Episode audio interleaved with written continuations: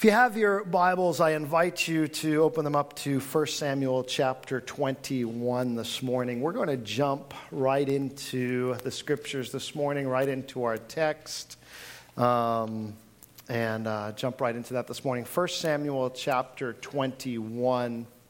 If you haven't been with us uh, for a while, we've been in a series this summer called Unexpected, or an unexpected sermon series. Lower that a little, Gene. Now I can see you uh, an unexpected uh, sermon series walking through the book of 1 Samuel together. Uh, all kinds of unexpected things the Lord does in this book. Uh, last week we saw unexpected loyalty. Uh, we looked at the life of Jonathan and his loyalty to David um, as opposed to loyalty to his father Saul. It might have been, many people would have thought, in Jonathan's best interest to be loyal to his father, the king, but he chose to be loyal to David, who he knew was being wrong, wrongly pursued by his father, and was in covenant with him, even though it cost Jonathan very much. We also saw that David was loyal to Jonathan, even after he died and his family. But ultimately, what we saw is the most unexpected loyalty there is is the loyalty of God, holy God, to us as sinners, and God keeping his covenant to us as his God, as our God.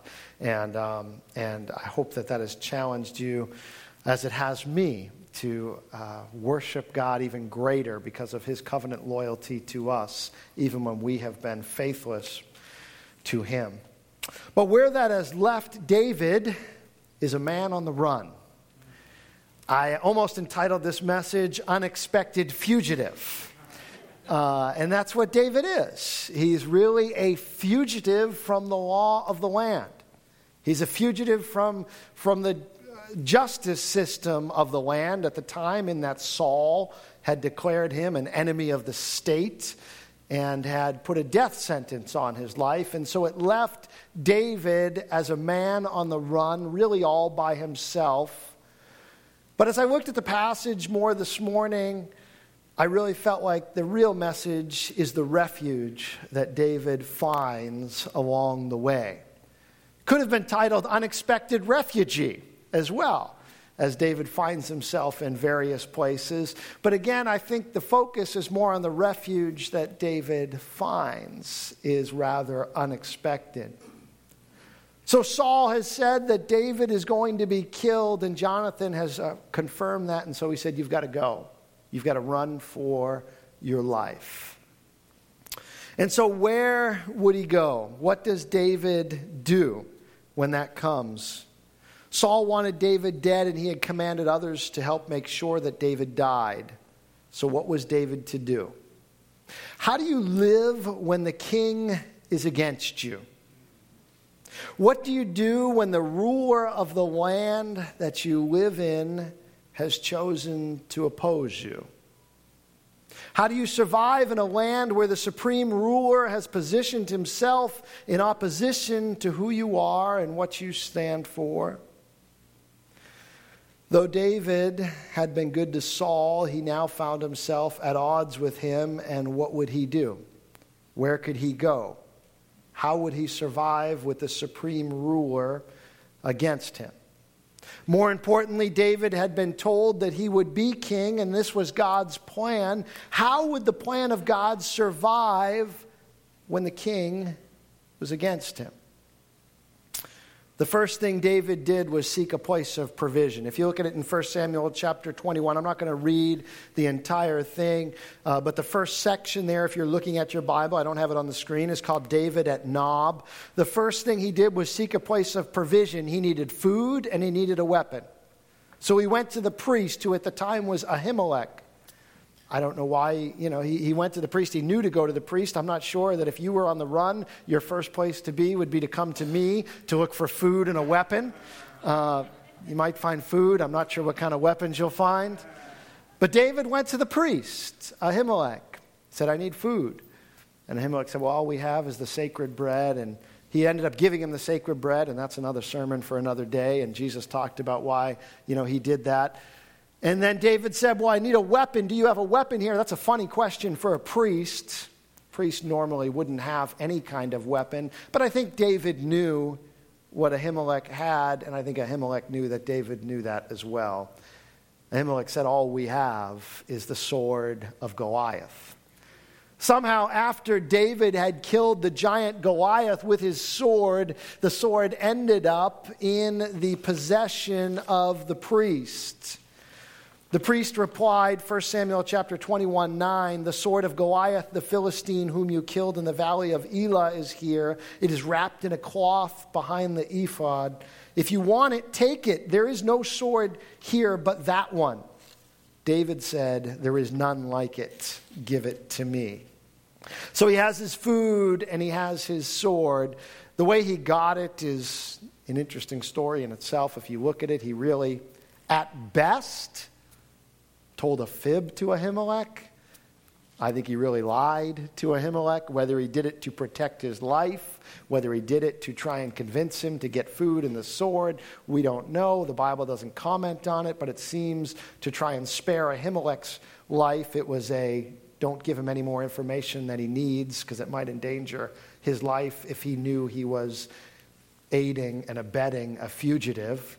So he didn't tell him. Just said, I needed the food and the sword, and he took it and he ran. So, where to next? Where does he go after he gets his provision? He went to, after going to the priest, he got the sword and he got the food. David went to the one place on earth Saul would not expect to find him, and perhaps the one place on earth Saul would not be willing to go to look for him. David went to Gath. If you remember, Gath was the place that Goliath was from, Philistine territory. Gath was the territory of the Philistines, who were the enemies of Israel, the hometown of Goliath. Now imagine David showing up as the one who killed their great warrior, actually carrying the sword of that great warrior with him. But he knows it's the one place that Saul would not look for him. So he went looking for sanctuary, maybe, hoping that the enemy of his enemy would be his friend, possibly, thinking he might persuade the king to keep him alive just to spite Saul, perhaps. But whatever his thinking, he realized pretty quickly it was not going to happen. The king may have been open to David's words, but his servants quickly pointed out how dangerous David could be what would he do in order to get his life spared? What would you do in that situation? What would you do if you're in the situation where you knew that the game was up? What David did, 1 Samuel chapter 21, 12 to 13. David took these words to heart and was much afraid of Achish, the king of Gath. So he pretended to be insane in their presence. And while he was in their hands, he acted like a madman, making marks on the door of the gate and letting saliva run down his beard. Achish said to his servants, Look at the man, he is insane. Why bring him to me? Am I so short on madmen that you have to bring this fellow here to carry on like this in front of me? Must this man come into my house? Sends him away. David left Gath. And he sent him away in that moment. And God and he was delivered by acting insane. I don't know if you've ever tried that strategy to get out of something. It worked for David. Now where to go next? He needed a place to hide. Still couldn't go back to Saul. David went and hid in a cave. It says that David went and hid in a cave says David left Gath and escaped to the cave of Adullam, where his brothers and father's household heard about it. They went down to him there. All those who were in distress or in debt or disconnect or discontented gathered around him. That's quite a group, right? if you were pulling together an army, listen to all those who are in distress or in debt or discontented gathered around him, and he became their leader. Oh boy, about 400 men were with him. That's the army that's gathered around him. Distressed, debtors, discontented, his family gather around him in the cave. Imagine this is the one who has been anointed to be the next king of Israel. He's cowering in a cave, hiding at least. How could this be? Maybe there was some mistake. Maybe Samuel got it all wrong. How could God's plan come about from this place? How could God be at work when the supreme ruler of the country is out to get him and he's hiding in a cave? While in the cave, David's family came to him. Most likely, they were also in danger from the king. With a death warrant out on him, then anyone who was close to David would not have been safe. In fact, when Saul found out the priest had given David bread, even though the priest said, I had no knowledge that he was running from you, Saul still put out an order to kill the priest and all the priests at that time. David had to find some protection. The cave was nice for a time, but he knew it wouldn't last forever. And especially, David said, for his father and mother. They were aged, they couldn't hide forever, and they couldn't go on the run with him. So, what would he do with his father and mother? He went to another enemy of Israel, went to the country of Moab. But this one was a little different. David had a little inn in Moab, if you know the story, if you remember back a little bit in your Bible studies. David's great grandmother was from Moab. Her name was Ruth. And so he had ancestors who lived in Moab, and maybe this is the reason the people of Moab were a little more favorable to him because they were at least open to taking in David's father and mother and providing some protection. So he took care of his father and mother and left them in Moab. And so he found protection for them. Then a prophet came to him and told David, You can't stay in the cave, you have to leave, go to the forest. And that's what he did. He went to the forest. And that's as far as we're going to go this morning. That's chapter 22, verse 6, where he leaves 5, where he leaves off and goes to the forest. So here is the unexpected fugitive, the unexpected refugee, looking for a place to hide. He goes to his enemies, and they almost kill him. He runs to a cave. He runs to another one of Israel's enemies, and eventually ends up hiding in the forest. David is a man on the run, and he finds provision and refuge in unexpected places. He receives a sword from a priest. He flees to his enemies and doesn't receive much protection there, yet he is kept from being killed by them by convincing him that he's insane and not worth his time. He hides in a cave, then he finds sanctuary for his parents with another enemy. Finally, he flees to the forest. If we look at it simply from a natural perspective, we might say God has forgotten about David. David is on his own, and he has gotten pretty lucky, we might say, to be alive at this point. Just from a natural perspective, we might say David got lucky that Saul did not find out he was with the priest. Lucky for David, the king didn't believe, the king believed he was insane. Lucky for David, the king of Moab didn't decide to kill him. But is that the way David saw his situation?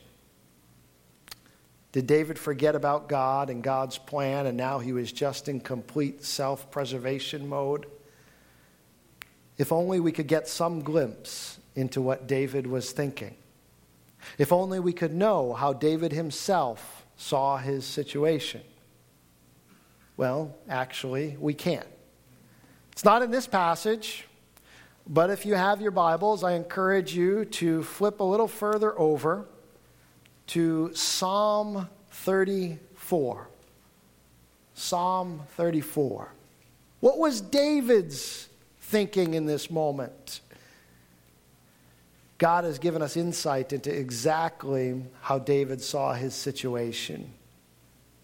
David was a poet and a songwriter, and while he was on the run, He composed songs or psalms, or sometime near afterwards, he composed songs or psalms that are preserved for us, many of them in the book of Psalms today. And Psalm 34, if you have that before you, you'll note that the title of the psalm says, Of David, when he pretended to be insane before Abimelech, who drove him away, and he left. So, a psalm reflective of what David's thoughts were at the moment. Did he think he was just lucky? Did he think he just got away with one? Did he think that God had abandoned him? Well, listen to the words of Psalm 34, and you decide what David thinks. It says this I will extol the Lord at all times, his praise will always be on my lips. My soul will boast in the Lord. Let the afflicted hear and rejoice. Glorify the Lord with me. Let us exalt his name together. I sought the Lord, and he answered me. He delivered me from all my fears. Those who look to him are radiant, their faces are never covered with shame. This poor man called, and the Lord heard him. He saved him out of all his troubles. Wait a second. David, I thought you acted insane. I thought you were the one that was drooling down your beard and making marks on the doorpost. And yet, David, through that, interprets that as God's deliverance of him. Taste and see that the Lord is good. Blessed is the man who takes refuge in him. Fear the Lord, you his saints, for those who fear him lack nothing. The lions may grow weak and hungry, but those who seek the Lord lack no good thing. Come, my children, listen to me. I will teach you the fear of the Lord. Whoever of you loves life and desires to see many good deeds, keep your tongue from evil and your lips from speaking lies. Turn from evil and do good. Seek peace and pursue it. The eyes of the Lord are on the righteous, and his ears are attentive to their cry. The face of the Lord is against those who do evil, to cut off the memory of them from the earth. The righteous cry out, and the Lord hears them. He delivers them from all their troubles. The Lord is close to the brokenhearted and saves those who are crushed in spirit. A righteous man may have many troubles, but the Lord delivers him from them all. He protects all his bones, not one of them will be broken. Evil will slay the wicked, the foes of the righteous will be condemned. The Lord redeems his servants. No one will be condemned who takes refuge in him. For David, clearly the refuge was not the enemy's camp. It was not his ability to convince someone to, that he was insane so they would let him go. The refuge was not a cave. The refuge was not the forest. For David, his refuge was the same refuge it had been when he went up against Goliath. He did not go up against Goliath with a sling and a stone. God did battle with Goliath, and he happened to use David. God was the refuge for David, and he would use his fake insanity. He would use a cave, he would use his ancestors, he would use a forest to protect him. But make no mistake about it, it was the Lord who was David's refuge and strength. So, what do you do when your life is in opposition to the supreme ruler of the land? You continue to trust God. You continue to believe that He is your refuge and your strength. David did everything he could on his part. He protected the vulnerable by finding sanctuary for his parents. He acted insane as a strategy to keep his life. He ran to the cave and then listened to the prophet and fled to the forest. David trusted the Lord and believed the Lord that he would lead him and that somehow he was at work and his plan would come about in his life and in God's world.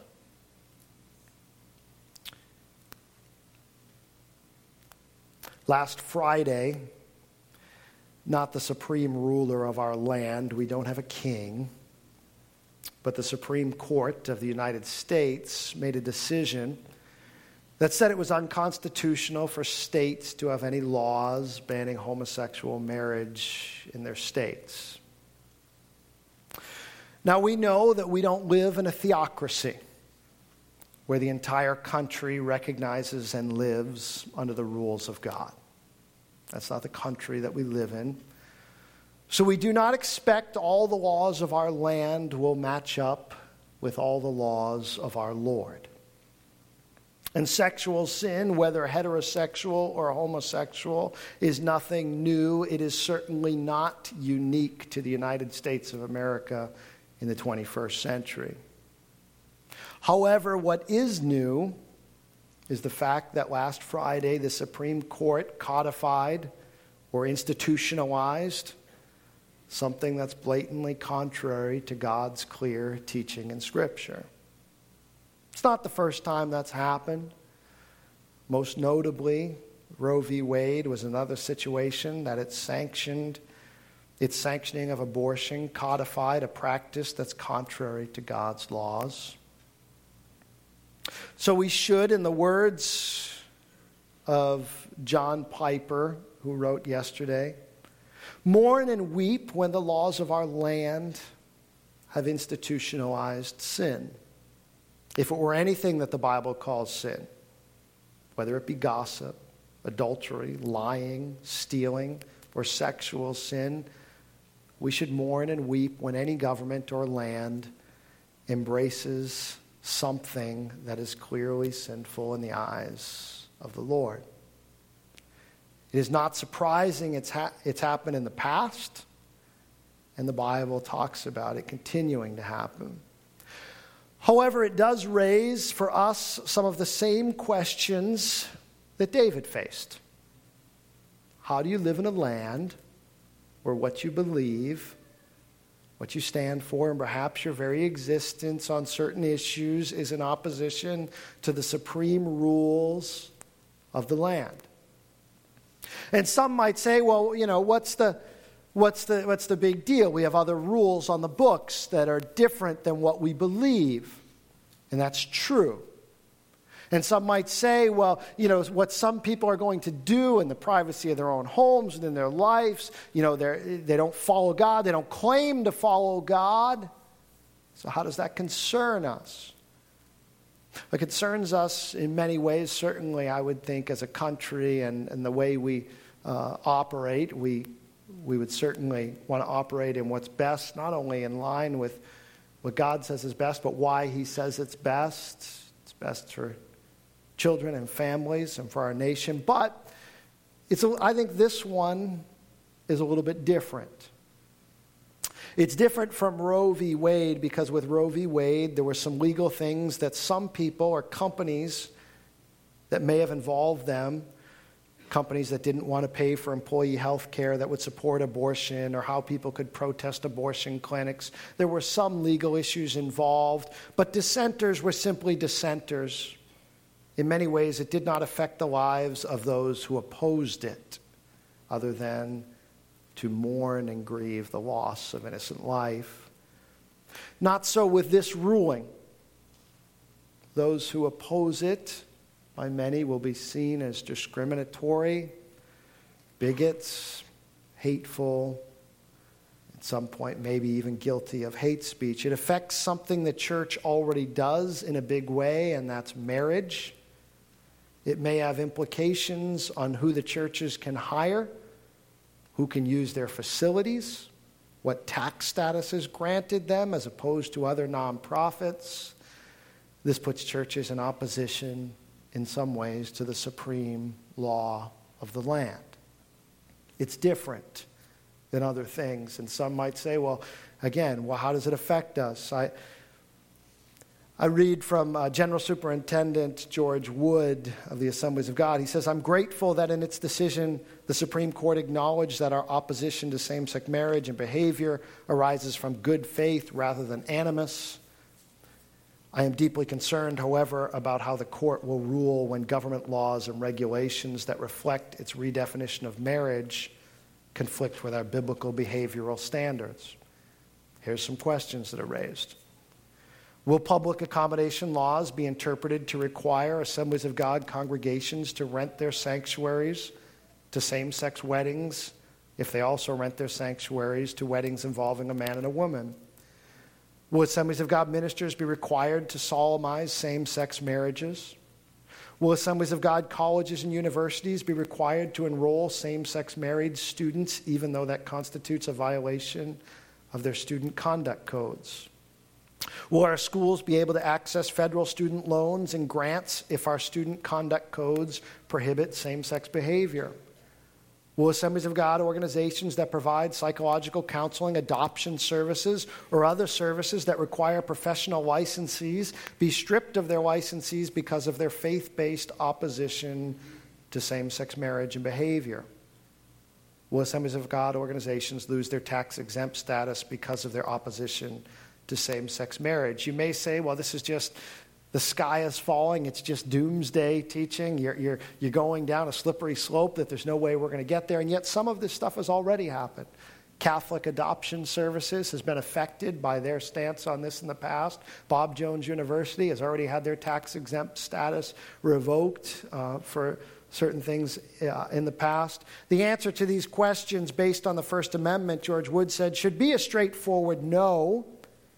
But in oral arguments, in this case before the Supreme Court, Solicitor General Donald B. Verrilli himself admitted when asked a question such as these, his response was, I don't think I can answer that question without knowing more specifics, but it's certainly going to be an issue.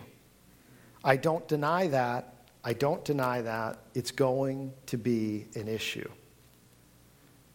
And that is my deepest concern. George Wood says, although it should not be, religious freedom itself is going to be an issue.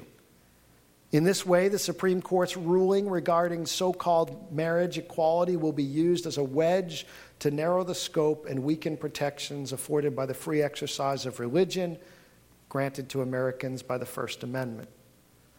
No religious person, Christian, Jewish, Muslim, etc., can view that possibility as good news no freedom loving American should. End quote. So, this decision, I don't think, I think there, there's something in it that's a little different than other times when our country has chosen, because of its elected rulers or judges appointed, to codify or institutionalize or legalize something that the Bible would call sin. Friday night, I sent an email to some of the leaders in our church, um, just reflecting a little bit on this. Wasn't totally fleshed out, but I thought I'd read it a little bit this morning, wider my thoughts on this a bit. I wrote to them, I said, as leaders in a local church that takes the Bible to be the Word of God and His truth to be timeless, regardless of current political winds, the landscape of our ministry context has just shifted in a major way. The directives of our God and the laws of our land are rarely ever fully in line. However, like Roe v. Wade, today's decision has codified in our laws a stance that defies a significant foundational belief of our faith. Unlike Roe v. Wade, this decision carries with it much more baggage in that opponents are not simply dissenters, but are often labeled bigots, discriminatory, and using hate speech. It is not too far a stretch to think that before long, simply preaching and teaching the truth of the Bible that God created marriage to be between a man and a woman and running a church in accordance with that teaching in regards to who we marry and who we hire could be considered discriminatory hate speech and possibly illegal. Many in our country will see today's decision as progress, but it's actually moving backward. Moving backward to a time and world like that of ancient Rome. Ancient Rome, when much of the New Testament was written. That was a sad state of morality and it was a hostile and deadly place to many Christians who were a small religious minority at the time. We often pray that God would make us more like the New Testament church, but this isn't usually what we mean. However, we may need to learn from them how to live fully for Jesus in a world that is hostile to our core beliefs. Like Peter and John in Acts 4, we will need to say that we will serve God rather than men and live to please God, not men, even when there are consequences for that choice. We don't know all the ramifications that will come as a result of this decision. As leaders in any new ministry context, we must always first pray for God's mercy and wisdom. We must learn how to follow Christ and still carry on the mission of loving and reaching people in our world. We must also lead others to do the same. Earlier this month, I had a chance, I was walking through Harvard Yard with my son Isaac, and Isaac asked me how Harvard went from a school that trained ministers of the gospel to what it is today, so far away from God's teaching. I thought for a second, and then I told him that it came about as people began to think that they were smarter than God and they didn't need God. The decision today comes about from people elevating and relying on human thoughts and not God's. The challenge for us in the midst of this change in our ministry context is to live out our faith and learn how to love and reach people whose thinking has been so shaped by human thought that it is directly in opposition to God's teaching. Many of the people we are called to reach with the gospel will call evil good and call good evil. Sinners act like sinners. That should not surprise us. We are all sinners. But I also remind you that in the midst of the hostile Roman Empire, where those New Testament Christians lived, the church experienced unprecedented, exponential, spiritual, and numerical growth throughout the known world. A revival, an awakening. We need the Lord to do it again. Let it start here and let it start with you and me, and let it start on our knees before God our Father. And that is our hope. That's always been our hope. As we look to God in the midst of any circumstances or any change in the world that we live in. We had already planned in November, Pastor Brian and I, to preach a series on biblical sexuality, and we're going to do that, and we'll address a lot more in depth of biblical sexuality according to the Bible and all the nuances and, and, and what and responses to arguments of the day. I'm not going to go into all of those this morning. We set aside, I think, five or six weeks on various aspects of that topic to discuss in November. And I'm not an alarmist. Anyone of you know me, I don't think would describe me as that. Um, I'm not one that uh, I think sees something and Chicken Little says the sky is falling. I've been watching this issue for some time. The board members will tell you I've been talking to the board for some time about if this happens, how this might change our ministry landscape, how this could change and affect the way we are able to operate, and decisions that we will have to make as a church at times. I think this one is a little bit different. And I really think, as a pastor, my job is more than anything to help us as a church, to lead us in a place to live for Christ and to carry out his mission, whatever the ministry context we find ourselves in, be it friendly or hostile.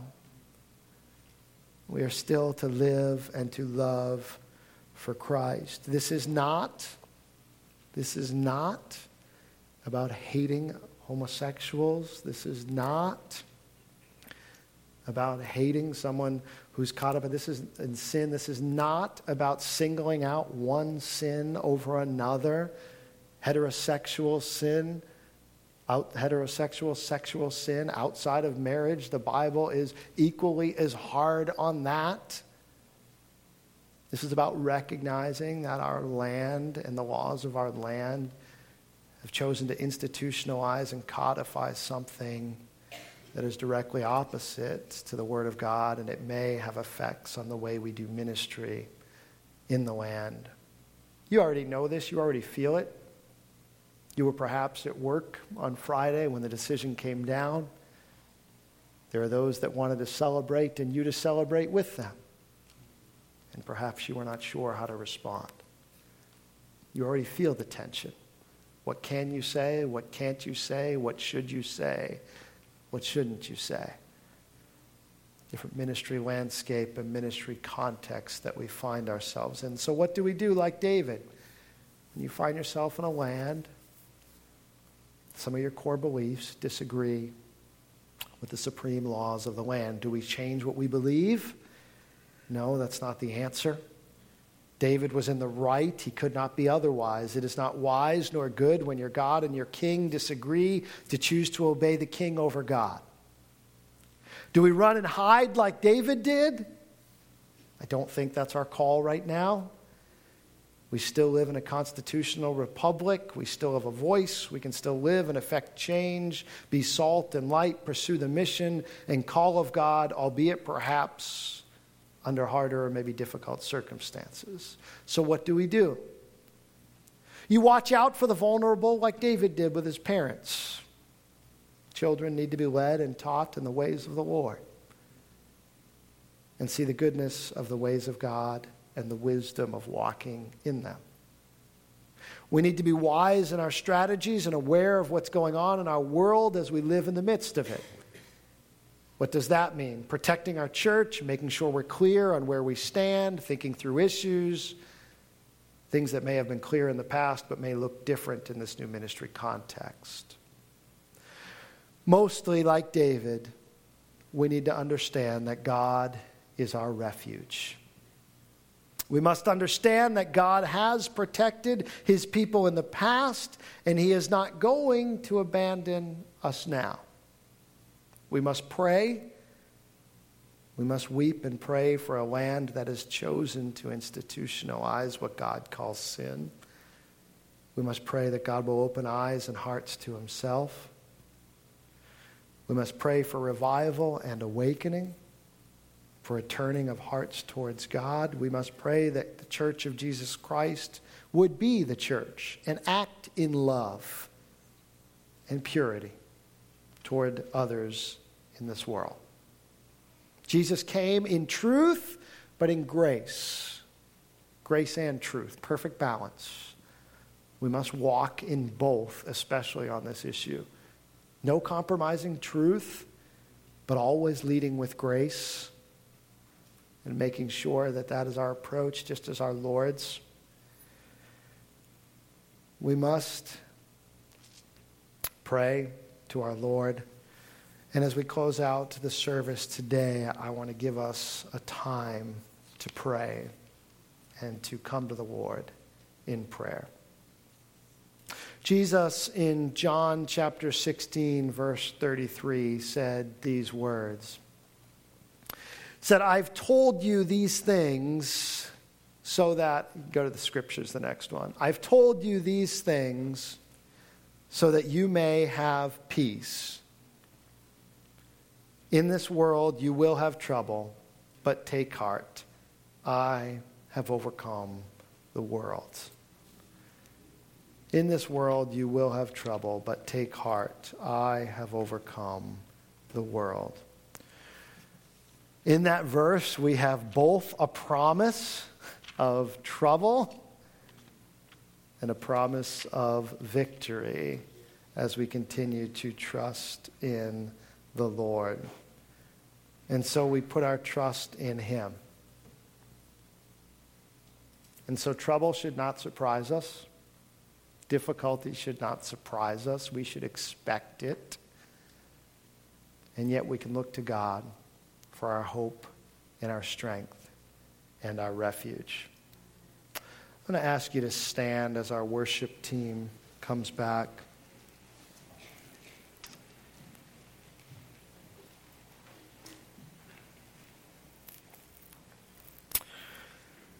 Going to read one more psalm in light of everything that's been said, and then we're going to have a time of worship and prayer for our nation,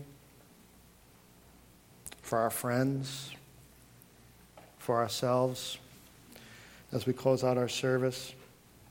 Psalm 57, also a psalm written by David. It says, A psalm of David when he had fled from Saul into the cave. And this is the words of David in the cave Have mercy on me, O God, have mercy on me. For in you my soul takes refuge. I will take refuge in the shadow of your wings until the disaster has passed. I cry out to God Most High, to God who fulfills his purpose for me. He sends from heaven and saves me, rebuking those who hotly pursue me. God sends his love and his faithfulness. I am in the midst of lions. I lie among ravenous beasts, men whose teeth are spears and arrows, whose tongues are sharp swords. Be exalted, O God, above the heavens. Let your glory be over all the earth. They spread a net for my feet. I was bowed down in distress. They dug a pit in my path, but they've fallen into it themselves. Selah. My heart is steadfast, O God, my heart is steadfast. I will sing and make music. Awake, my soul, awake, harp and lyre. I will awaken the dawn. I will praise you, O Lord, among the nations. I will sing of you among the peoples, for great is your love reaching to the heavens. Your faithfulness reaches to the skies. Be exalted, O God, above the heavens. Let your glory be over all the earth. The words of David in the cave, under distress, under hostility, not knowing what was going to happen, but trusting that God was in control. It may be that you feel that you find yourselves at times personally in a situation like that. I know I've been talking more corporately and nationally this morning, but at times, maybe personally, you also find your place in that state where you feel that hostility is being extended towards you, and yet God is God and his plan has not changed. And he is your refuge and your strength. As we close out our service this morning, I want to just leave. It's only 11:15. We've got a few minutes. I've left this time intentionally. Time to pray. Time to pray for our nation. God would turn their hearts towards God. Time to pray for those that we love, that are close to us, but perhaps very far from God. That they would come to a saving knowledge of Jesus Christ, that they would come to know that God loves them, died for them, that God has a plan for their life, that God has grace available to them. It's God's will that none should perish. It's our mission to take the message to them and to share God's love with them. And so we'll close out our service as a time of solemn prayer, perhaps weeping, mourning, and yet on our knees looking to God as our refuge and strength. It's not that there's, in fact, I don't want to at all give the impression that God is not working, because God is working. He was working in David's life, and He's working in his world. In fact, what we see happening in the United States is very different than what's happening in other parts of the world, the global south in particular. What's happening with the growth of the church in South America, what's happening with the growth of the church in Africa, what's happening with the growth of the church in other nations around the world as the message of the gospel spreads and the church continues to grow. And I am thankful for that. And I'm grateful for all God is doing in other parts of the world. And I'm grateful that we get to partner with missionaries all around the world. And I'm grateful that we can send missionaries all throughout the world. But this is where we live. This is my home. This is the country where I'm a citizen. This is our mission field. This is where the church, we're called to make a difference. This is where I want to see the church grow. This is where I want to see God's name glorified. This is where I want to see people falling in love with Him and lives changed and eternities changed through Jesus Christ. I don't want to just see it happen in Africa and South America and Central America, though we praise God for that. We want to see it here too.